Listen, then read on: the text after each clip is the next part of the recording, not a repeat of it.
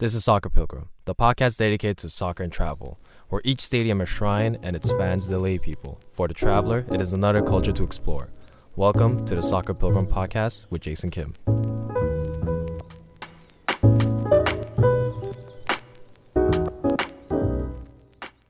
Okay. Got the right button this time. yeah. Uh, hey, everyone. Welcome back to Soccer Pilgrim. I'm your host, uh, Jason Jisoo Kim. And today's episode, I am rejoined by my buddy, Julian McKenzie. What's up, Julian? What's up, man? I'm uh, happy to be here. I, I can't understand why you'd get a, a hockey journalist to talk about soccer on your podcast, but uh, I am very glad to uh, fill the void. I Good think, to see you, dude. yeah, man. Well, I mean, first off, you know, you know all sports. You follow all sports in North America, even in Europe. Thank you. So that's why I, I feel like I was like, you know, this guy needs a break from all the hockey talk. So that's why I was like, I gotta get Julian back on. But You got me, bro. yes, sir. But also, I just flew in. Ba- I just flew back from Toronto uh, this morning. I almost missed my flight. Uh, and because yesterday on Sunday it was a holy day, not because it was Sunday, because Canada is going to Qatar. Let's go. Canada's going to Qatar, man. I can't. I can't. It still hasn't settled in. Uh, It shouldn't. No, Like, I- This is something that, not to hijack your moment here, but like, this is something that, like, our generate, like, I always thought for the longest while that if Canada were to make the World Cup for Yeah. men's soccer, I would see it in my 30s and in my 40s. And maybe they they just had a team that was just enough to get in. And then we're like, oh, hey, wow, cool. We're in the World Cup. Not only did Canada make it to the men's World Cup, they did it with some of the best players, some of the budding young stars in the world Mm. on their team. Even the last few games, they had a guy who was considered a top five player at his position around the world not available to him. He was he was watching. He was he was he was streaming on Twitch letting Yeah. people watch with him. He was on. He was not available to them, but Canada still got the job done. And in this, his, there's a history of of teams in this country who have tried to achieve success and have made it very hard on themselves. The Raptors before they won in 2019, all these first round losses and whatever. Uh, or or just playoff just disappointments against LeBron, then they finally got the job done. If you're in Toronto, you know all about the Leafs disappointing you. Mm. Montreal Canadiens fans, they haven't won a Stanley Cup for as long as well, you were probably like very young, like maybe was- like a year. I was a year old, not even like Yeah. a few months. I wasn't alive. I was not alive. If you're a Montreal Expos fan, you have one year where you can say like this team made playoffs, and in 1994, you're you were robbed because of a of a strike, a that came in like I think maybe three months after I was born, and effectively wiped away the chance of possibly the best Expos team that was ever created. And I know I'm only mentioning a lot of stuff on the east side. You can go to other parts of the country as well, and so many other local teams that have been there. Mm. And and when you go to the international scope as well, basketball, other the women's teams as well, they've gone through their share of heartbreaks and hardships and making things hard. This Mm. Canada team, yes, they had the loss against Costa Rica, but if you take that out of the equation, undefeated in World Cup qualifying, and they were able to maybe not breeze through, but they they handled themselves very well against some very good teams and very good players. This is this is unlike any Canadian from a national perspective I've ever seen uh, in terms of performance at international level in a sport that wasn't hockey, essentially. Yeah. And even in the last how many years, the talent gap has like tightened up with other countries beyond Canada when it comes to the sport on the men and the women's side. Like to see Canada do as well as they did in World Cup qualifying and get to a point where they were just able to get a win over Jamaica to to to get themselves through. Still have a game to spare, essentially, unless there's more games I'm missing. no, Like that's that's I can't think of too many times where I've seen the country I live in on an international level beyond hockey make it easy for themselves in the sport. And the fact that Canada is able to go to the World Cup, like that's like I don't blame you uh, more than 24 hours out from that happening. You know, Yeah. you were there. Like you should feel all the feelings and you should be able to like don't let that settle for you, bro, because Yeah. that's not something you've ever seen. No, that's the thing. It's like, first off, I wasn't supposed to go to the game because I was trying to get tickets and I just the tickets sold out so quick. So I was like, I kind of accepted the fact that I'll just go to a bar near the stadium and just enjoy it as much as I could.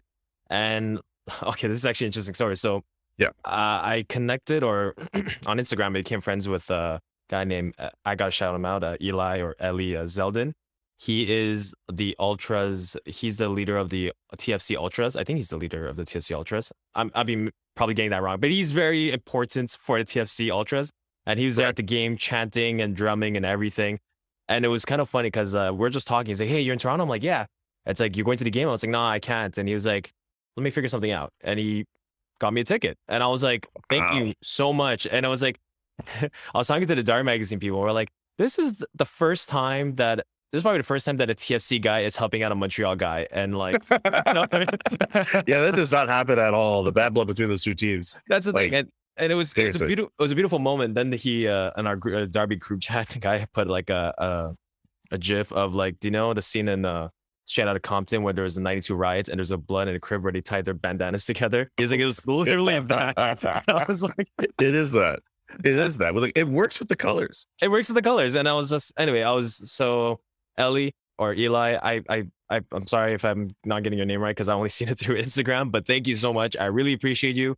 Uh, you were Were you incredible. planning on going? so you were planning on going to Toronto regardless. I was because the whole Derby magazine people, were gonna be there, and I was feeling serious FOMO. So I was like, okay, I gotta be there. So I like, uh, I booked a ticket to go to Toronto. I get, I got there, hung out with them, amazing. Uh, and then he hit me up, and then we all went to the game together, and we were all sitting in the voyageur section, the ultra section. So much fun.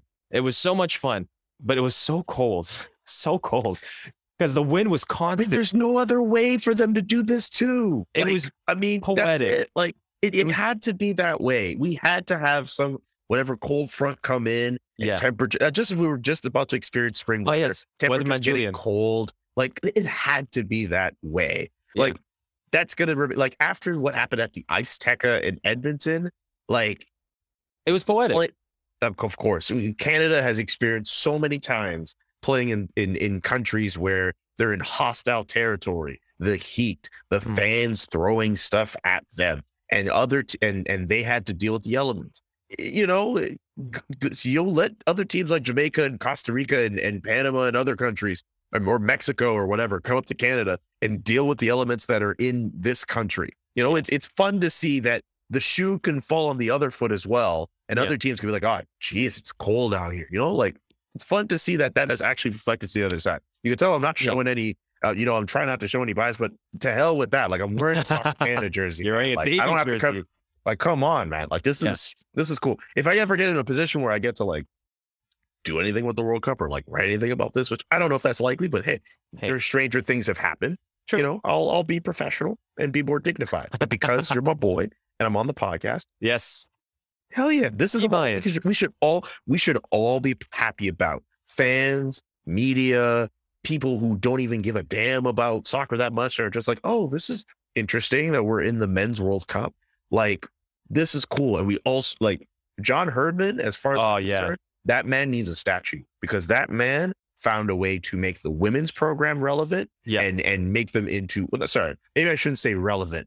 He helped them get to another standard. level, a higher standard. I shouldn't say relevant. I'm sorry. He helped them get to a higher standard, and they are going off of that momentum. And Bev Priestman is doing a great job. Oh, they fantastic. won a gold medal at the Olympics last summer. That's Yeah. incredible. And now at the men's side, they were irrelevant. That's a team that was irrelevant for years, even if they had some of the star players that they Mm. had. But they were not making any World Cup. It's been 36 freaking years since they'd made it. And John Herdman has elevated this program and has turned them into legit a World Cup squad. Like Yeah. John Herdman, as far as I'm concerned, for soccer in this country, he deserves a statue. I'll even I'll even say that when it comes to like okay, Ballon d'Or and all those uh, all those like galas, I think they're all kind of very political and pointless at this point. Like they, it doesn't really mean anything to win a Ballon d'Or or being best coach of the year because this is all very political.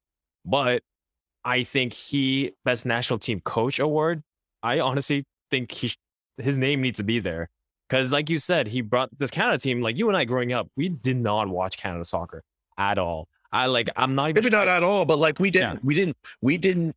I was not wearing it like soccer Canada stuff just to Same. wear, you know, like because it's cool. Or I wasn't looking at soccer Canada players and be like, yeah, this guy's doing really well in Europe. That was not a thing for us. No, it wasn't. Like the only thing related to to Canadian soccer was watching the then Impact, who are now Club de Foot Montréal. Like that was our only point of reference because that was the only thing that was um I mean, in their prime, like in the impact that in those days were amazing. They were great. Like 2016, I, everyone still talks about 2016, which is really starting to sound a lot like 93 Canadiens, which I'm like, please don't. you know what I mean?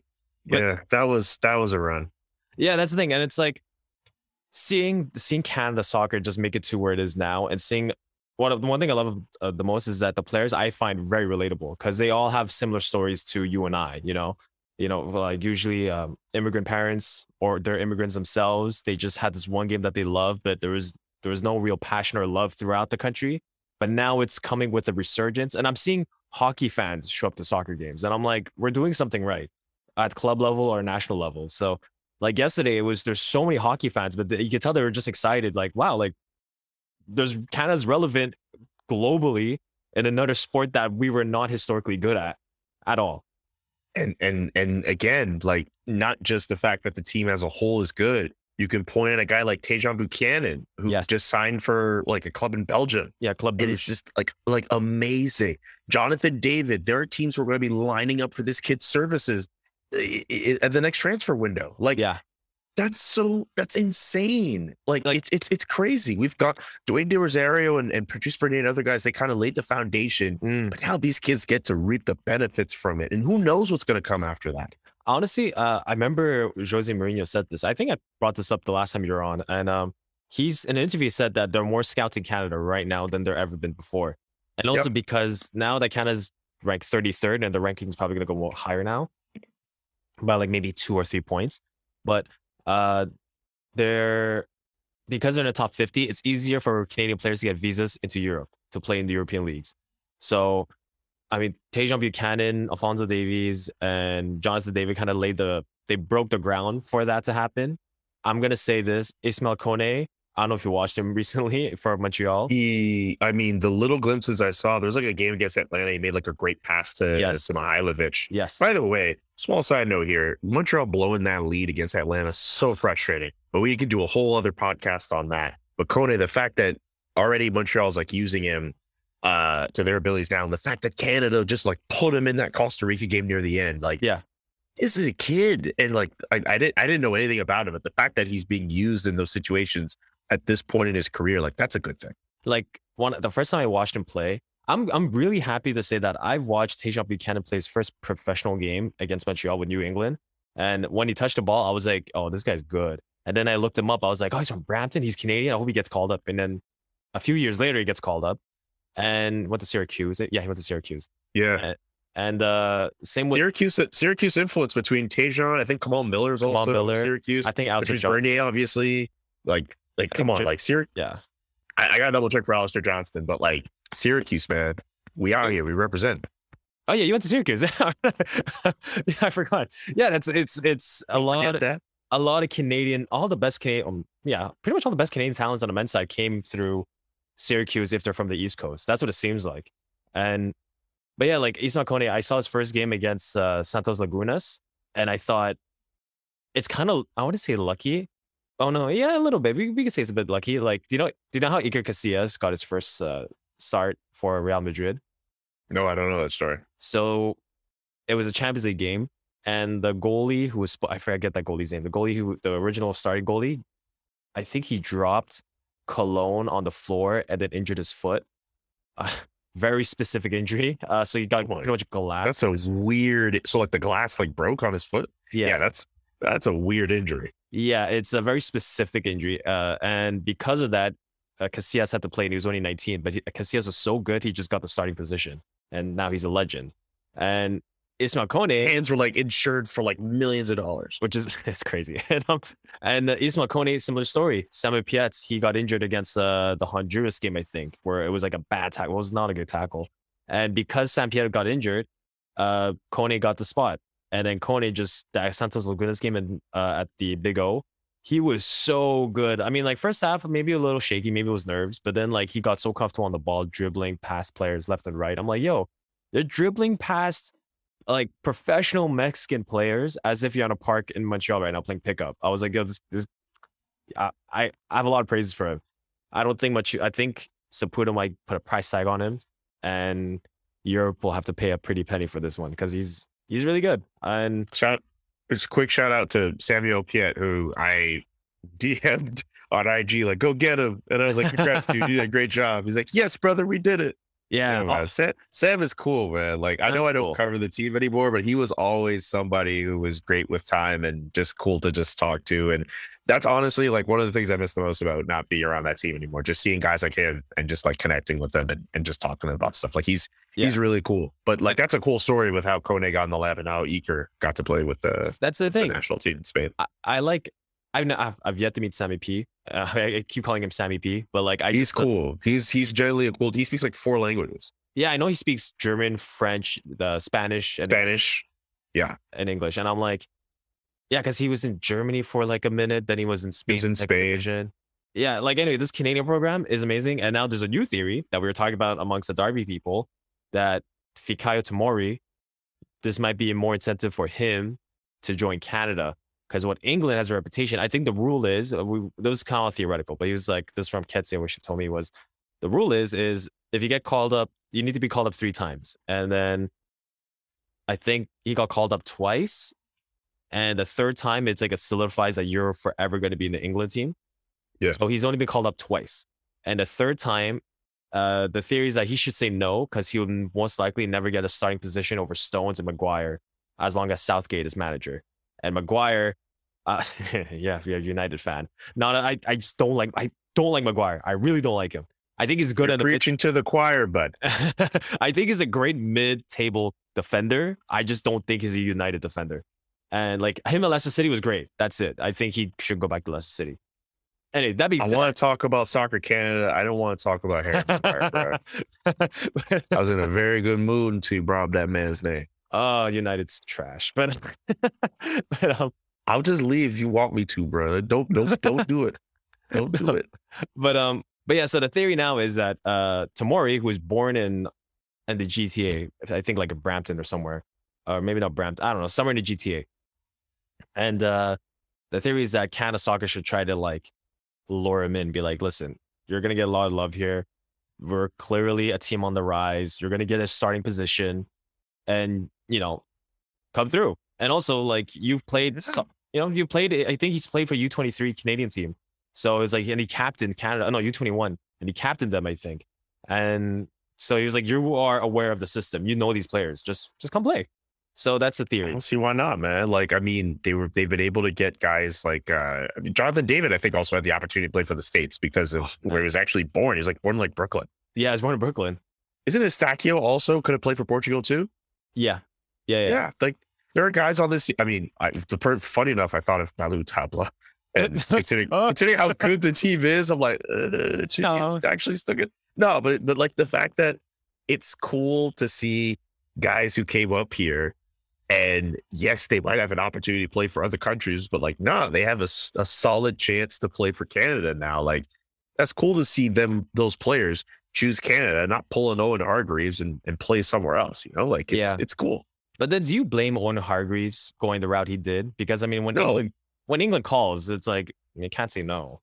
and plus like he was he played he, he got capped like a bunch of times with England was Yeah. just rotting on a bench like he playing for England. Like I I I, don't blame him necessarily. Maybe some people and I wonder if there's gonna be like a weird similar like to what Raptors fans did with Vince Carter in that when Vince Carter left the Raptors uh not to switch sports here uh, Yeah, the trade and he like kind of said like yeah I could have gone harder when I was with the Raptors and all that. People held grudges against that man for years and years and years. When the Raptors eventually got good and they won, a lot of those grudges started to just kind of flow away because it's like, all right, well, you ah. know what? We found a way to be good. And now we can look past you just, you know, not liking this team and we can fully appreciate the player that he is. I Yeah. wonder if there's going to be a similar effect with Owen Hargreaves where it's like, you know what?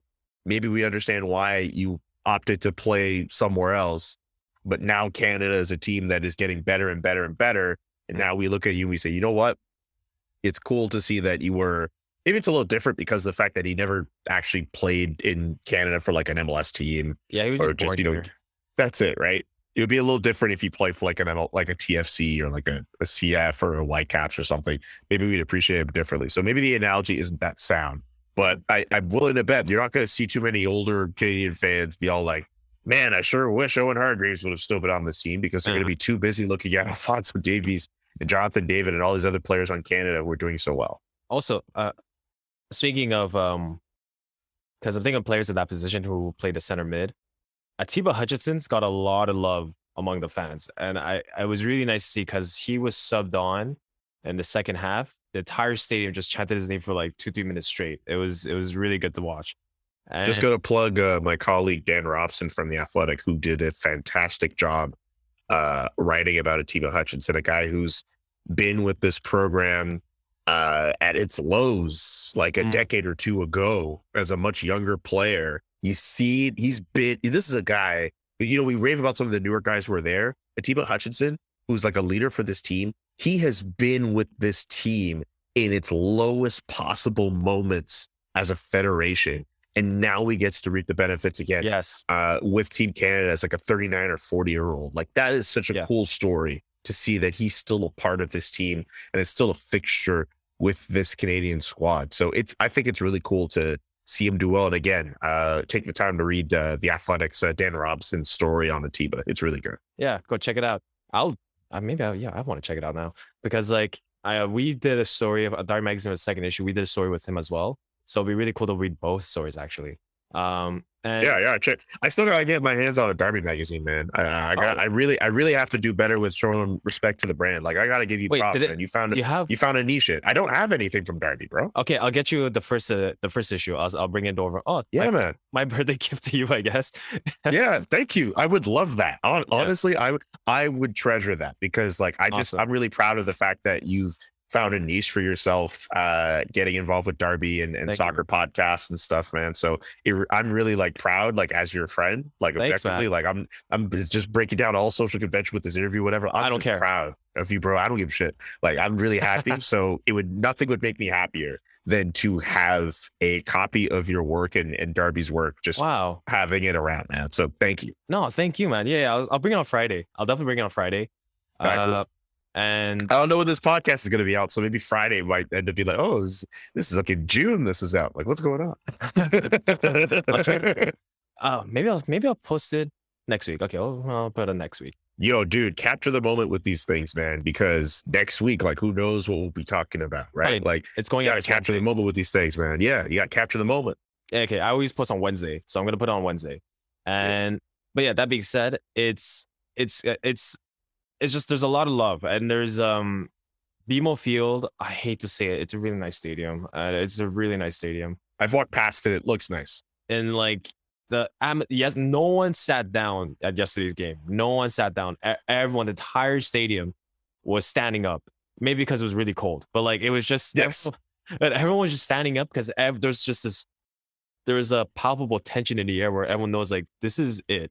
When Kyle Larin scored that first goal, everyone knew it was like, all right, we just need like another 70 minutes and we're we're going to Qatar. And I just couldn't ah, I just couldn't believe it. It was it was Dude, can I just say something? Yeah.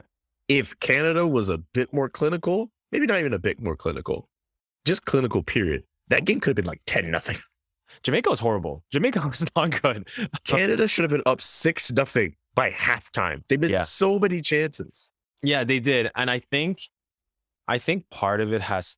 Uh, If okay, if we're gonna be objective, I think they need to cl- work on that. If they're gonna be playing a teams like France or like you know, I was gonna say Italy, but lol, they're not going. Um, Canada's going to be in a World Cup and Italy isn't. That's going to change in 2026 when they expand the pool, and there's no way that's ever going to happen. But like, still, it's still like, like my good buddy. Uh, I don't know if you ever met him, Jeremy Fidos. Uh, Yeah. uh, works for 98.5, uh, and uh, he's he's he does play by play for CF Montreal games. oh, very cool. Okay, Italian. Uh, he's he's he is of Italian descent. uh, like I, the day I saw him uh, at the Canadiens game after Italy lost to North Macedonia, the entire time we're watching this Canadiens game, like he'll just we'll just sit, just nothing going on, and he'll be like.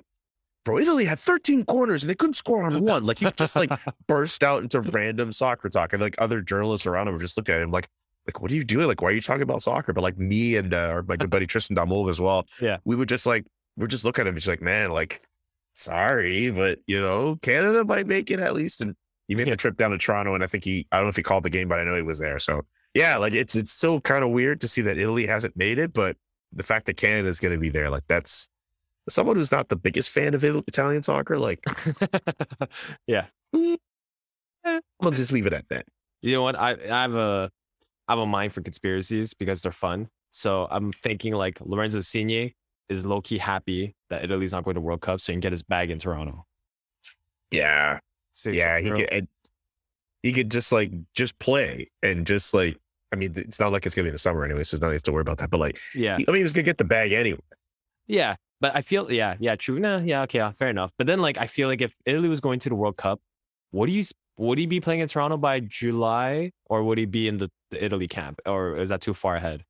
That's a good question. I don't know. I, I was wondering about that, like how that would work if the World Cup is going to be in November, right? Yeah, I, th- I think the fact that it's I think the fact that it's there kind of changes a lot, but also like, wouldn't it be wild? And I don't know how the scheduling works for the World Cup in that, but like, could you imagine the MLS Cup playoffs clashing with oh, World Cup games? Uh, there's no way they would let the schedule work out that way. Like they probably would have to have like, you know, the international break in this case, like yeah, be fit at a time because I know for sure if I was like a, an MLS coach and I was a playoff team, there's a chance that one of my guys could be gone for the World Cup.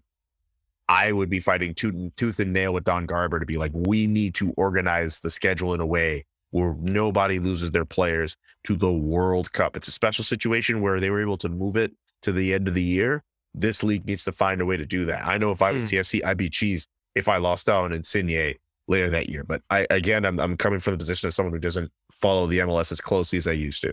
Yeah, like I'm I'm just thinking about let's say for Montreal, right? That means you're losing pretty much your most important back two. Alistair Johnston and Kamal Miller will be gone. Uh, Yeah. And then Ismail Kone, your best young player, gone. Samuel Piette will be gone. So there are already four starters will be not in the team. And that's like that's gonna be hard. So I don't know. That's a good that's a good point. So I would think maybe if Don yeah, Don Garber would have to reschedule everything. Or I feel like they would have done it already because the season's already going on. I'm sh- I mean, like we Hmm. dude, we could just literally look this up like right now. Like when is the MLS Cup final supposed to be? I think And it- when is it's end of November usually or mid November. no, it's it, okay. So it looks like it should be fine because it looks like I think it's gonna go till like October 9th. But that's regular mean, season, right? That no, I think that's uh mm, Because this is really funny that we're doing this like the way that we're doing it right now. But like it's it's very fine. Yeah, I mean we could do what we want on this podcast. Um uh I'm pretty sure. I'm pretty because like when I watched the the New York City at Portland game, the final was it was it was cold. I remember being cold, and I think it was in Yes. November. So let's see. I'm gonna, when's the is there a way to figure out when the last game Oh, we should just pull up CF Montreal schedule. Like when is CF Montreal's like last game? And then from there, we should be able to determine like the playoffs and stuff and also just try to find a way to figure out when is the first game oh, I, of the World Cup. okay. Well, I just found out. Okay, for for example, uh, this is based on last season's 2021. The MLS uh, Cup final was in December 11th. Was December 11th. Okay. So I just pulled up here. Montreal's last game of the year is October 9th against Inter Miami. That's their final game of Oh. the of the regular season. home or away? That's the uh I, I just had it. I just have to find that back. But uh, I think it's TB I think it's TBD Oh, actually. okay, okay. So so I think it's not sure about the time. I think Inter might be the home team here. And in terms of the first World Cup game, uh it's sorry for the dead noise here. no, no, it's good. It's gonna be like first week of November for sure. It's always like Yeah. that. Well, the World Cup's like it's always in June, and it always starts like June fifth or June sixth or something like that. okay, so November, like late November, Late November. it starts. Like November 21st of 22nd. So i- i- if it works out well, like the I'm sure the MLS Cup playoff should probably Be earlier. it might be close. It might be. It might be pretty close, to be honest with you. I would say. Um, but does that mean that potentially the World Cup can like be on Christmas, like the final? I I think so. How wild is that?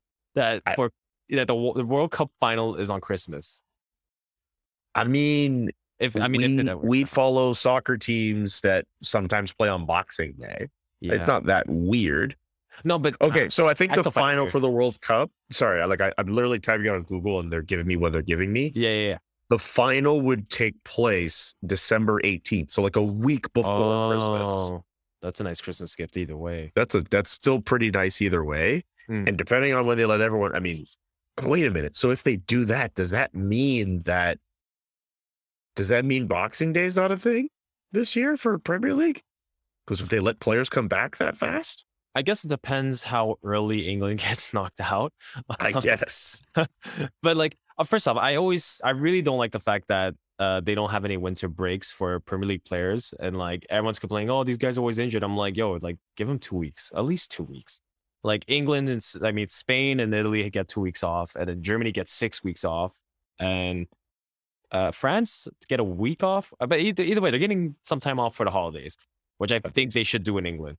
And um, but that being said, how how do you think Canada's gonna do? Like, how do you see them? How far do you see them going?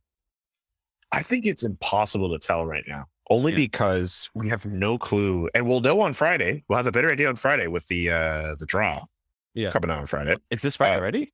It's Friday, yeah. Oh, uh, okay. Y- Yeah, it's crazy. Like April first, like it's a big April first. Like the World Cup draw is like that day. Uh, okay. I I know, I know. Um, but with with Team Canada, it's impossible to know how well they're going to do until we know who will be in their group.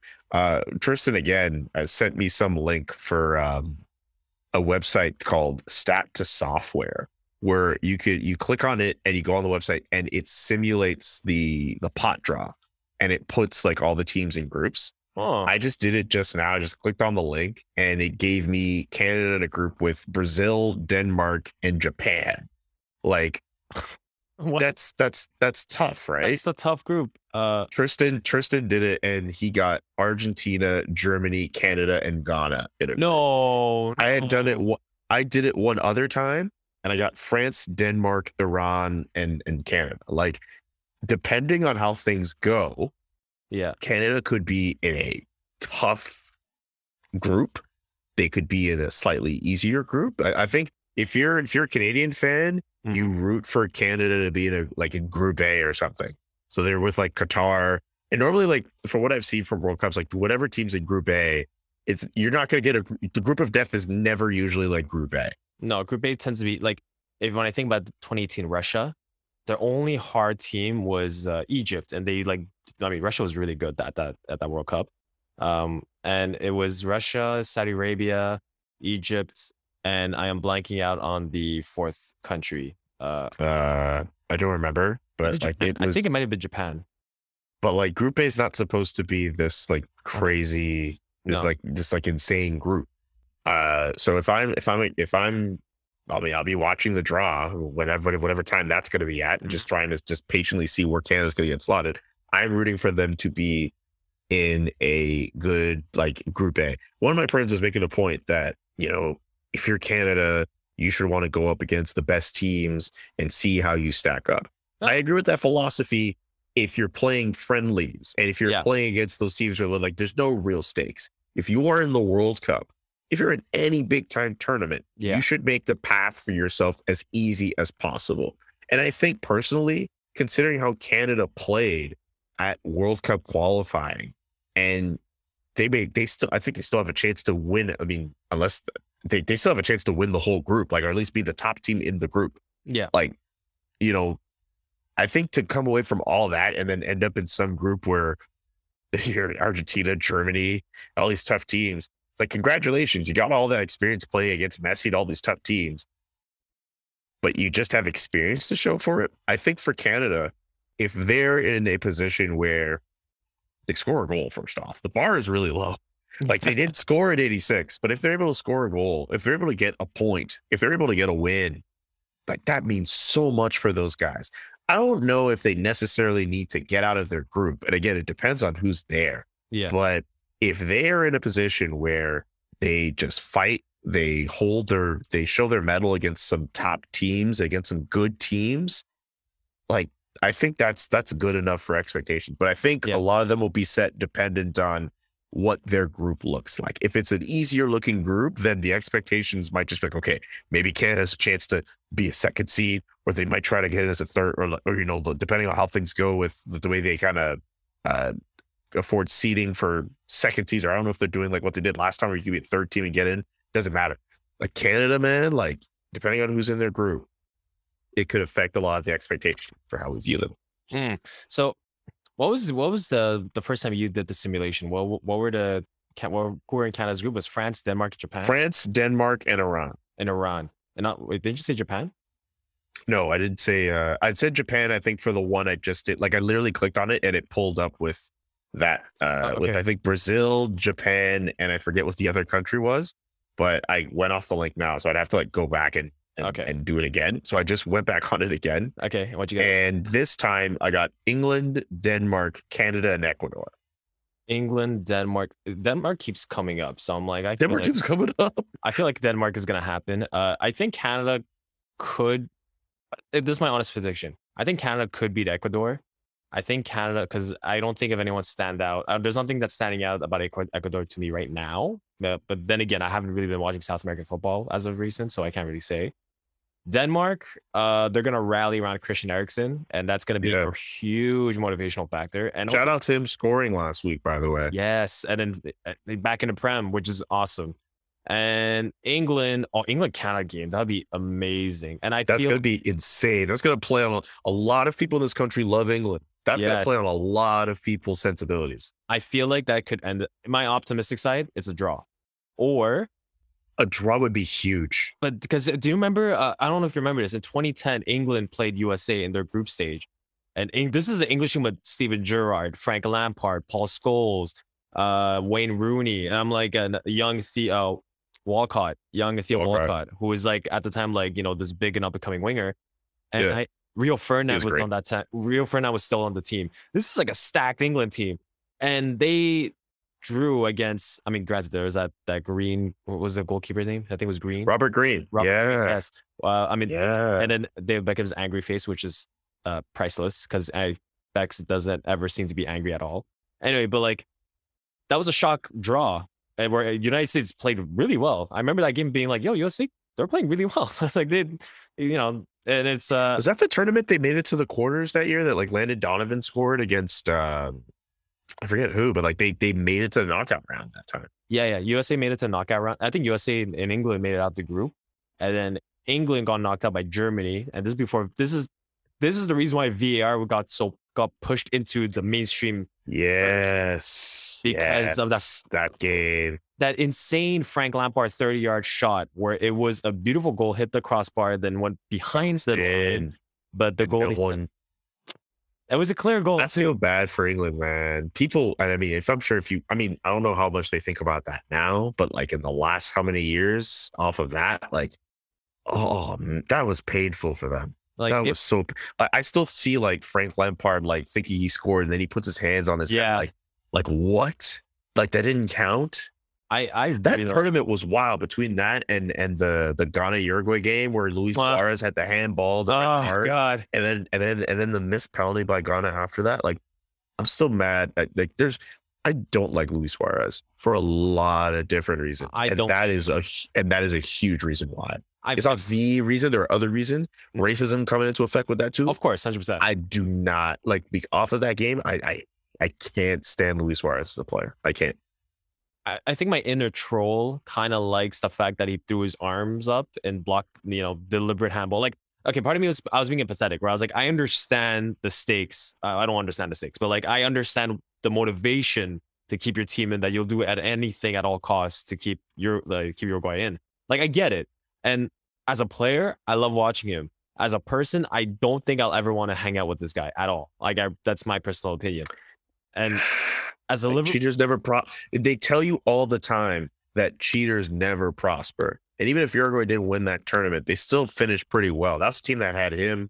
I think Diego Forlan was there. Luis uh, Cavani. not Luis. Uh, yeah, Edinson Cavani, they're there. Mhm. And the fact that like they they they won that game, like that kind of shattered the whole cheaters never prosper thing for me. Because Yeah. it's like there are people who cheat all the damn time. They find a way to get it to work for themselves. So why should I, you know, play by the rules and just be an honest person when cheating could actually get me some? Like, and I and I felt bad for Ghana because they were the last African country in the Yep. tournament, and I yeah, I at the time I didn't realize, and I was like, I was just caught up by Uruguay being amazing, and then I remember, no, it definitely wasn't you or our friend Kofi. It was someone else saying like, I just felt bad because that was the last African team, and I was like, oh shit, because I didn't realize. so we wouldn't have met yet. oh yeah, no, wait.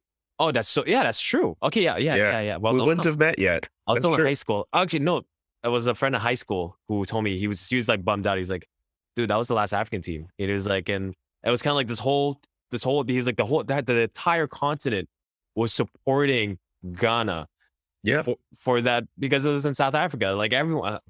So when he broke it down that way, I was like, I was actually really sad. I'm like, oh, ah, Yo, shout out the 2010 World Cup. I know people got annoyed with the Vuvuz- the vuvuzelas and stuff, but Mhm. that was really cool to see. Um, uh, just the World Cup, the games that were there were cool. I know the Yeah. World Cup final match was a bit of a dud, but like the, the England Germany game, the VAR stuff, like like a lot of drama like, that mind-blowing. Also, that World Cup probably has the best World Cup song of 100%. all time. Waka Waka. I don't know if Waka Waka could be made now. I don't know if Shakira No. could get away with that. But in 2010, we was loving that song.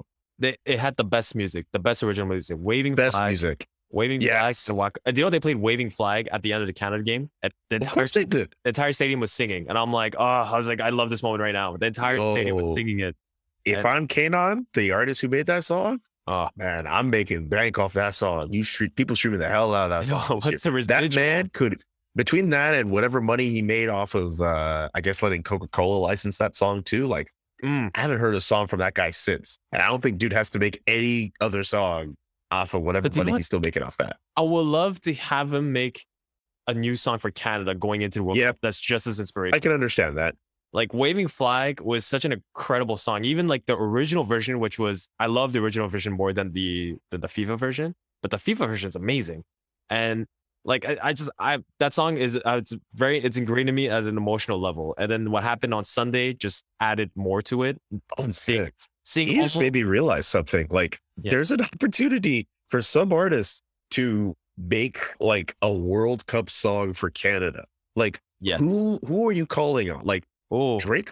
Do you want Drake doing this? Do you want just you might have to call on Justin Bieber to do this. i You might have to but who do you who do you want? Like who do you who can you get? Who would be willing to do this? Like who would be willing to put something together? okay i got Like do you get do you get someone like relatively new? Like is Daniel Caesar doing this? Like is no like like who's who's doing this song? I want it to be sung by Shania Twain, Celine Dion, the instrumentals by Nickelback, uh, The Weeknd, and also you want the you want the weirdest song ever imagined. yes, yes, because Canada's a weird country in a beautiful way. And I'm gonna want put this out on Twitter, by the way. If you had to pick one Canadian artist to make a national World Yes. Cup song, who are you picking?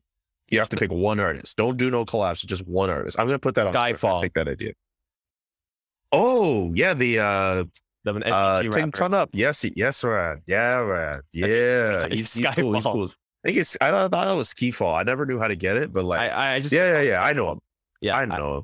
I, I, You should, Skiifall. you should make make Kaytranada make a beat. You don't even have to do a whole song with lyrics. Let him produce the shit. That's it. So like again, my my dynamic duo of Celine Dion and Shania Twain, and the music produced by by Kate. That's what I want. And but I think if depends how big they want to go. If they're gonna go big, it's definitely gonna be Drake, Justin Bieber, and The Weeknd, like the usual suspects. You know. But also, like, you got to remember, you only have so much money. Like, I'm sure whoever is in charge of that, like, price of the brick going up for Drake to do. I mean, maybe Drake might do it out of the goodness of his heart. Justin Bieber might too. Maybe I don't know. But, I think- like I mean, that's also a good opportunity for someone who's like bubbling under just to to also make a song, right? Like, Yeah. what was the name of the uh the Montreal artist who did uh the song for the 2010 Olympics? Oh, Nikki uh, Yanofsky. Nikki Yanofsky, Nikki yeah. Yanofsky. Yeah, like that's like that's what that was a cool way for her to get herself noticed for a little bit, but maybe they go that route. Maybe you know what? Oh God, you know what they might do? They'll probably get the Arkells to do it. The who? The this band called the Arkells. They're like they're basically like a new age, tragically hip. Oh, okay. So you think they might push that on us? Like they pushed that. They, nothing against the Arkells. They're a great band. Max Kerman seems like a real cool dude, but I feel like almost any opportunity people will use to whether it's to put them for CFL games in particular, uh, any Olympic stuff, like any opportunity, just call up Max and the Arkells. Boom, we're gonna get them in and make music. It wouldn't surprise me if someone said, "Okay, Max Kerman, get in the studio. You're making the song for the World Cup, man." But you got to make something that's emblematic of the country. And look at how look at this team, man. Like just all the different backgrounds. It has to Yeah. be something that like everyone can gravitate around. that's why that's why it has to be Drake because Drake is the only thing is the only only mainstream artist that's uh that's been very overt and very vocal about the Canadian national team. Like I haven't really noticed Justin Bieber saying anything or doing anything about it. He's probably watching Too busy designing those Leafs jerseys. or too busy with his Tim Biebs, which I saw a lot of Tim Biebs uh, beanies at the game, which was kind of cool to see because I You ever had a Tim Beeb? I had and it's you know it's, it's cool. Yeah, It's good. they're pretty, they're pretty good. The different flavors. man, it's all right. it's good. You know, it's a it's a tidbit. But I would say it'd definitely be Drake. I think it'd be Drake with Alfonso Davies, which I kind of don't want. I don't want Alfonso Davies being a part of that. Nah, don't don't do like NFL teams of yesteryears that did these like Super Bowl songs or or these songs where they where they would get them all in like a studio for them to record verses and half of them sound awful. Yeah, like yeah, that's what like that. NFL teams would do. If that was nah, man, don't be like the Bears. and Do like no Super Bowl shuffle, nothing like that. Just Mm. leave it to the artists. But that's the thing. I would want to see a Drake, Drake performing it, but Kaytranada producing it. Like I think you have to call. K Treddy make whatever beat. Just it's it's an easy phone call. Yeah. Let him do that. Like just let him do it. Let him make the beat, and then you can get whoever. Like you can get Shay Leah, Clefel, or some other cool artist Yeah. just to be on the beat. Let K Trev Or- have a piece of this. Or Arcade Fire reunion just for this one song. Hey, Will Butler, were you doing anything? It's like I we know you need money. Come on, let's go. He probably does. Let's let's just let's anger Americans even more by having a band where like half of the members are Like, from who? Houston. Oh yeah, they're like oh, like the majority of them are American, right? like Win and Will, uh, or at least. Wiz. They're, yeah, like like Win, like Win growing up was like a big like Rockets fan. He grew up, they grew up in Houston. Like they're they're American. Like only like Yeah. a portion of them are actually from like like Canada. Yeah, I, I that's it. um, but yeah, like I, ah, that's a good question. I would realistically Drake. Uh, for me, my Avengers, as I've said, Celine Dion, Shania Twain, with uh Nickelback. it's awful. Nickelback doing the instrumentals, and uh, I think I think any song with Nickelback, unfortunately, I don't actually hate the band, but I think they'd automatically become have the the most hated song in Canadian history. But also those names I just named, they're too, they're too hockey. Does that make sense? yeah, no, I get it. They're they're, they're like they're like they represent. How can I put this? I think it's a cool opportunity to put somebody who isn't as well known, who again is a little bit more representative of the younger generation coming Yeah. up. Like, and also you got to remember, like, the, the- look at how the team is composed of people. Of, you mentioned earlier, guys from from different immigrant backgrounds, seeing black faces, white faces. Mm-hmm. Like, it'd be cool to see like a diverse face behind the song, and not just like some dude from like I don't know, from like a market that doesn't represent any of these players, you know, it would be cool. Yeah. Uh, Even if it's like Roy Woods or something, I just thought about a, a tribe called Red. That'd be really cool. that would be cool. That would be awesome. That I don't think anyone would, honestly, I don't think anyone would have any problems with the tribe called Red. That'd be think about it. Like if that's their, That's a safe, that's a, I mean, not to say it's a safe pick, but like, like a a, good pick. group, it's a, it's a pretty good pick. Like, good electronic music, uh, indigenous backgrounds. I know they're not necessarily reflected in the team necessarily, unless I'm missing a player, but like, no, I don't think too many people are going to complain about the fact that like a group like them would have the opportunity to do something like this. And yeah, I think they would make perfect music for the, for that. I feel like they would make the kind of music that will just not make you maybe proud, but that will make you want to not not fight someone, but get you you know into that headspace. You're like, we're gonna conquer, we're gonna dominate. Because like, tribe, I mean, Tribe Called Red's amazing. Their song with Narcy and Mos Def, well, uh, Yasiin Bey. Amazing. Uh, what what's that called just- again? Uh, it's I'm- RAD, is it? Red. Oh, such a good song, really good track. It's really good. Yeah, like man, RC was our prof, bro. I know, and now like Do you know? Did you saw when he announced his Kanye West class and it just blew up on Yeah. social media? It's like a guy's making Of course it did. Of course it Professor- did. some professor in Canada is making a class on uh, Kanye West. I'm like, that's my professor. That's my guy. That's my school. That's my school. Yeah. he It's, uh, brought in Chance the Rapper that one time. Oh, before Chance the Rapper, like the like feels like the day before he blew up. That's what it felt like. Yeah, and then he there's like a period of like like the last few years he's kind of like fallen off a little bit. Like that last album he put out, it was just kind of like it was kind of weak. And that was like the first week album, and it's kind of I feel like he hasn't really escaped that ever since because everything leading up to it was good. Mm.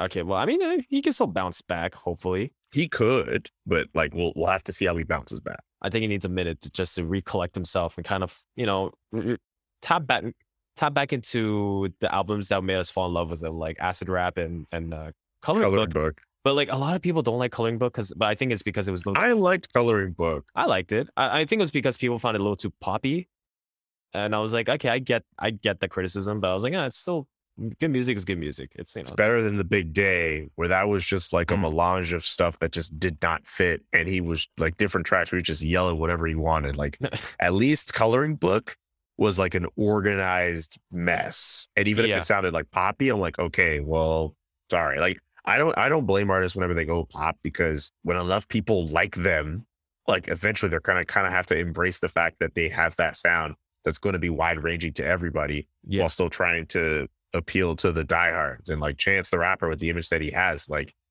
he could only rap about being on a 10 day for so long. You know, Yeah. like it's he the, coloring book thing, like I, it's a natural part of his evolution as far as I'm concerned. So, but going back to that question of who should make the cat the song for Canada soccer, what about for the U.S. national team? I feel like that'd be there's like a wide array of, of possibilities. I mean, absolutely, I guess, but like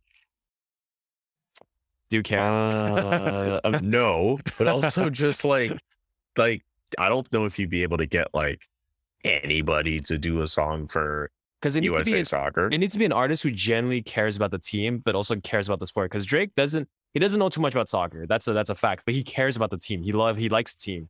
You know. So, He wears a lot of soccer jerseys. He's played like- for teams before. But that's the thing is like you could tell that he doesn't really. I get the vibe that he doesn't really watch it, but he loves. basic premise. But that's the thing, which is more than most American uh, rappers or artists at this rate, right? So, you know, who?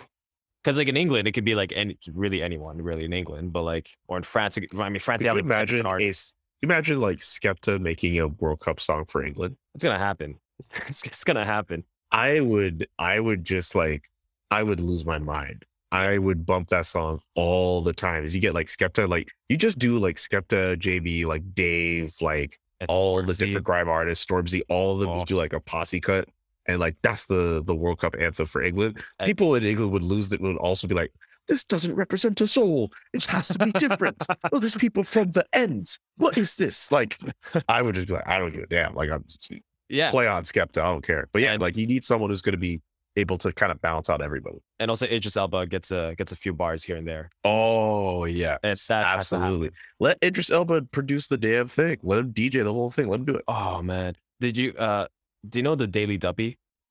It's like No. this. It's like this British grime thing. It's on YouTube. I, I watch it on YouTube, or you can go on uh, Spotify. But they always bring in these random grime artists, and I don't know if they're doing uh, freestyles or like just um, or fr- or they're just like rapping songs on a different beat, like the original songs on a different beat or whatever. But there's the Idris Elba one, which was incredible. It was really good, and I was like, oh shoot, I like, have seen. Are these like freestyling? I think I don't know if they're freestyling because like with the one Idris Elba didn't seem like freestyle, but all the other artists was uh, freestyling. Well, not all of them, but yeah, it's it's good. Dave Duppy, really good. Uh, if anyone listening, go check that out. I'll check Um, that out. I think it's called Daily Duppy. But yeah, so but bringing back to Canada soccer, and we're pushing almost an hour or close an hour. But anyway, uh, because this is a fun conversation with my buddy. yeah. Uh, okay, and this is, I have to start actually today, and I really want to ask you this. So with with uh with the Winter Olympics and the Canada na- the Canadian uh, hockey team not being able to have NHL players, that do you feel like that energy towards a Canadian national team has shifted towards the soccer the, towards Canada soccer? Um, I don't think them not. I don't think NHL players not being allowed at the Olympics uh, has caused a shift. I think it's just because of what has gone on in soccer on their own. Hmm. naturally you've been able to get a lot of we've been able to see a lot of people just kind of get behind them Right, and right, right. and and kind of uplift them. I don't think NHL players and their exclusion at the Olympics has anything to do with that. Um, I Hmm. think we live we live in an ecosystem where more and more, at least especially on the younger side that I see, more and more Canadian sports fans can be a fan of the men's team in hockey. They could they are definitely showing their colors for the women's team who Yeah. also showed up and did very well Mhm. and are most of them are are trying to uh, have that energy go towards having domestic leagues for them to be able to play. Some of them were also very happy when the women's team won a gold medal in the summer at the uh, at the summer games, and you know they they want to see some of the great young players that are playing out in Europe, like a like a Janine Beckie or or Mhm. Jordyn Huitema or Kadeisha Buchanan, uh, you know, do well and, and have domestic success elsewhere too. And and also they could show their feelings for Team Canada and men's soccer as well. Like we we don't live in this country anymore where it's just, yeah, man, we only care about hockey and that's it. Like there are there are fans who could be happy that okay, they could follow whatever NHL team they want to follow when it comes time to follow hockey at the World Juniors or the Stanley Cup or not Stanley Cup, sorry, but the Yeah. Olympics. You know, you root for the national team or whatever, but Canada's doing so well in other sports, you are able to show pride for when they Yeah. do well in soccer, basketball, or for individual sports like a tennis or golf. Like tennis, like some of the best players in the world right now are Mm. Canadian. Like Canada is showing it- it's going to take a little bit more time, especially for it to be properly reflected in the media landscape and and the consumer landscape on how they consume all these Yeah. different programs that show hockey all the time. But we're on the verge of seeing Canada truly establish itself as a proper sports country Yeah. that I mean, and, and to say it's it's had it before, but to look out and be like, man, like some of the best players in in whatever sport you can look at and be like, a Canadian is there. Like that's that's a source of pride. And Yeah. eventually we're gonna have to get to a point where everyone's just gonna have to catch up. And if you're that dude who's just sitting back being like, Well, I only like hockey and that's it, you're missing out on all the fun. missing out. You're missing out. Like that's the thing. It's like, uh, it's just like again when I'm thinking back at that when uh, being at BMO Field, it was um, it was incredible. Like it was like it, there was a real feeling amongst everyone in the stands that we're all in this together. That I I knew a lot of people who drove in from Montreal and then drove back to Montreal right after the game ended. A lot of people flew in from Vancouver. A lot of people flew in from Edmonton, and like everyone from across the country flew in just for this game. And it's it's, and I think I guess culturally, mean, um, perhaps even culture as well. I think Canada kind of needed something like this, where you have that this is the face of modern Canada. When you see these players and the fans who go to the games, like this is Canada. Like this is the Canada that I grew. This is Canada that we grew up in. That we understand. I mean, we grew up in Quebec, but anyway, but like it's a little different. but you know what I mean? But like this is the Canada we grew up understanding that this is what it looks like, you know, and that that's why I have a I serious. hope it's for- more representative across the the province because I know like we're Mm. talking about a game that happened in in Toronto, obviously, and the fan, and we know how the city is pretty multicultural. Yeah. But I just hope in other parts of the province, other parts of the country, we're able to see that energy reflected. I heard a story from Jeremy Filosa, Yeah. where he went out just to hang out with Mauro Biello. I don't even know if I'm allowed to tell this story, but like I'm already starting it, so whatever. And he went out with Mauro Biello, who works Yeah. with the men's national team, and they went to this cafe that like Mauro uh like frequents a lot. Okay, Like okay. They, they know what they're up to, they know what they're doing. Mm. And this I think this was just before like the Costa Rica game and like like a couple days before.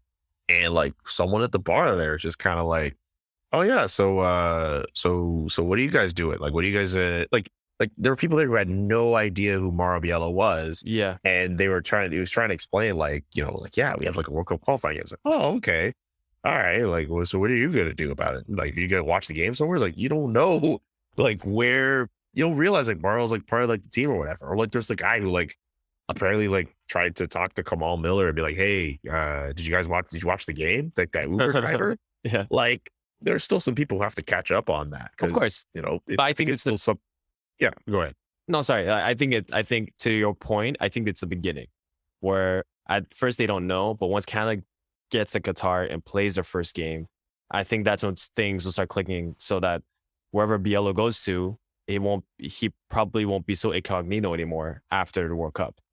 You know what I mean? Like, uh, I mean, if I saw Biello at, at that coffee shop, I didn't. I, I don't think I would know how to act. Honestly, I was like, should I say hi? Am I allowed to say hi, or should I just leave him alone? Like that's that would be the two things. I feel like for guys like Mauro Biello, I think they'd appreciate it. I mean, Yeah. maybe don't like hound them and bother them, but I think considering how a lot of those guys can just like walk around Montreal and not be recognized, yeah, they might actually be like a bit surprised. Yeah. Maybe I'll just bring like sparklers. Be like, oh yo, what's up, man? You're going to What's Qatar, up, Who's, who's this guy? Like, why is he looking at that, that guy with long hair? I don't know. Yeah, but yeah, it's um, it's a magical time to be Canadian in, in Canada soccer. I like. There's some people in the states that I've uh, that I've interacted through Instagram, and they're like, "Dude, we're kind of jealous of what you're experiencing."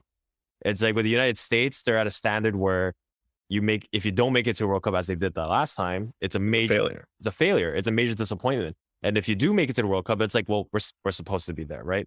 Whereas in Canada, it was, it's like we never felt this before, and it's it's it's such a unique feeling to be like, holy shit, we did it! Like we're here, we, we made it to the promised land. Like we we set a goal and we did it. And what I love is that this team always said from the get from the get, this team has always said we're going to we're going to Qatar. They're like it's gonna happen, and now they're saying we're gonna win the World Cup. Okay, are they gonna win the World Cup? Eh, who knows? But I love that attitude. I was like, this is the attitude couple people around the world who, who like a guy in Argentina who uh really wants one. Who He might have something one, to say yeah. about that. Yeah, And, but uh, he, the cool he thing too is is that Yeah.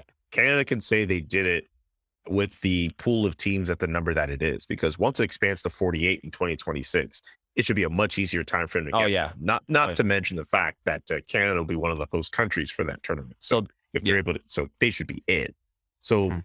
we could be looking at the next two World Cup cycles for Canada as like like Canadian fans shouldn't have to worry about like oh man are we're gonna be in there like they should be in there and Yeah. the expectations will be managed from there about especially from how they do at this World Cup and then the next one with how it looks like who knows what the expectations will be but Yeah. it'll be shaped a lot in these next few years I would say um, if there's anything they should focus on is to maintain an infrastructure that will keep this talent pumping out. You know what I mean? Like if you think about how many talented players have fallen through the cracks because there's no CPL, and now we have a CPL so that those talents could demonstrate those those skills. You know, Joel Waterman being the first player to go from CPL to MLS, and he's yeah he's good. I actually really like him as a defender. I'm like, this guy's, you know, yes, he'll make mistakes here and there, but so does everyone else. But I'm like, you know, I, I like what I see with this player. I think he's a reliable player. And now the CPL is expanding. I think two more teams within the next three, four years. One in Windsor and then one, another one in Vancouver, I believe. And and I think it only costs three million dollars to start a, a CPL franchise, which is really cheap. And to none half season on one yeah, yeah, I have that money. I have a ton of yeah, I got a little bit of money hanging around I, I got I got crypto buried. Let's go. yeah my Ethereum was gonna blow up Yeah, and it's like, but that's the thing. It's like it's what I like about CPL format is that the league doesn't put any money on the franchise. It's like it's completely up to the city and the municipality to decide if they want a team or not, which makes it way more grassroots. It makes it feel like what's happening in Canada, uh, what's happening in football in Canada is like um kind of what it was happening in England like hundred years ago. You know what I mean? Or maybe like 90 or 80 years ago when they started becoming a little more organized.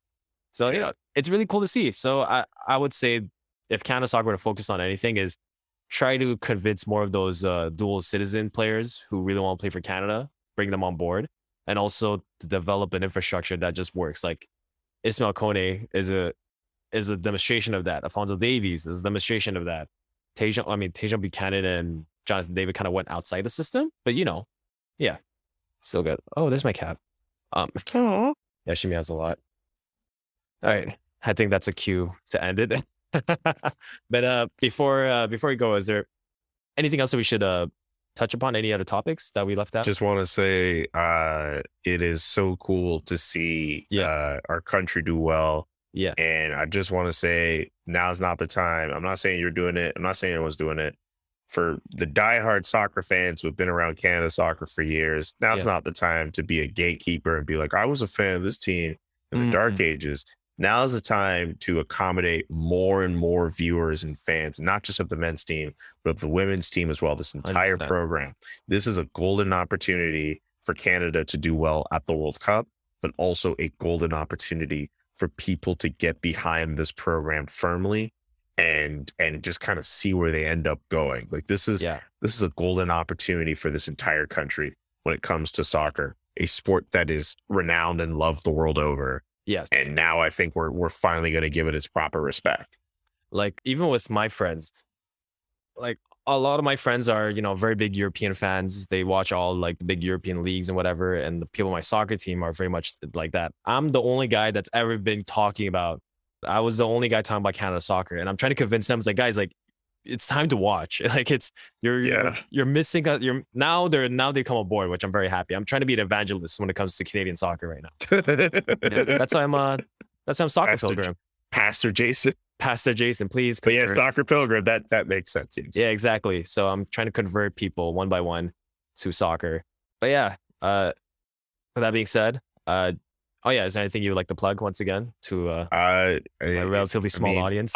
uh, hey man, just follow me on my Twitter, JK McKenzie. I tweet a lot about hockey stuff, but uh, I put out the odd soccer tweet uh, Yeah. now and again, whether about United or uh, about Canada doing well in soccer on the men or the women's side. It's fun to figure out. Uh, I guess you could check out that uh, soccer tweet I put up about uh, if you if you were to pick an artist to make a World Cup song for Canada. I actually put it out while we were talking, and a few people have put. Uh, someone said "Burn It." Someone said Nickelback. yes, that's a Someone's That's a good one. Patronata and another Patronata. band called the Reklaws. I don't, Don't know, know. if you know the Reklaws, but um, nope. oh, someone DM me uh, Celine Dion, respect to the 2012 Canadian women's national team. I don't know what that's to do with them, but Celine did she make a. She make a song for them in 2012. I don't know. I don't know why she added respect for the 2012 team, but uh, Okay. But then then and then and then Drake for the men's team, I guess. But I don't Yeah. know. Whatever. Just throw in your answers, I guess. Yeah, awesome.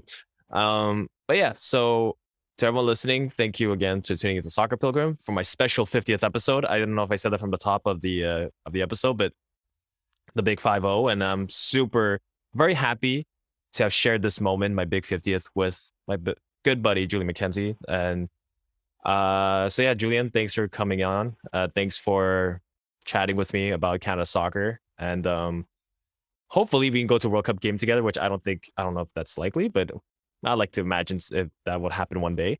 If not in Qatar Well, in okay, the next World Cup. Yeah, about to say like you know, uh, four years. What are we gonna do in four years? We'll be around. We'll be around. Hopefully we're more in the media. We'll be deeper into the media world, so we'll just get press. Is he working on like a OneSoccer panel or something? That'd be oh, that'd be cool. I hope so. That'd be really awesome. And uh, but yeah, that being said, to everyone, thank you for being an audience. Thank you for tuning in from Montreal. This is Soccer Pilgrim. Thank you. Peace.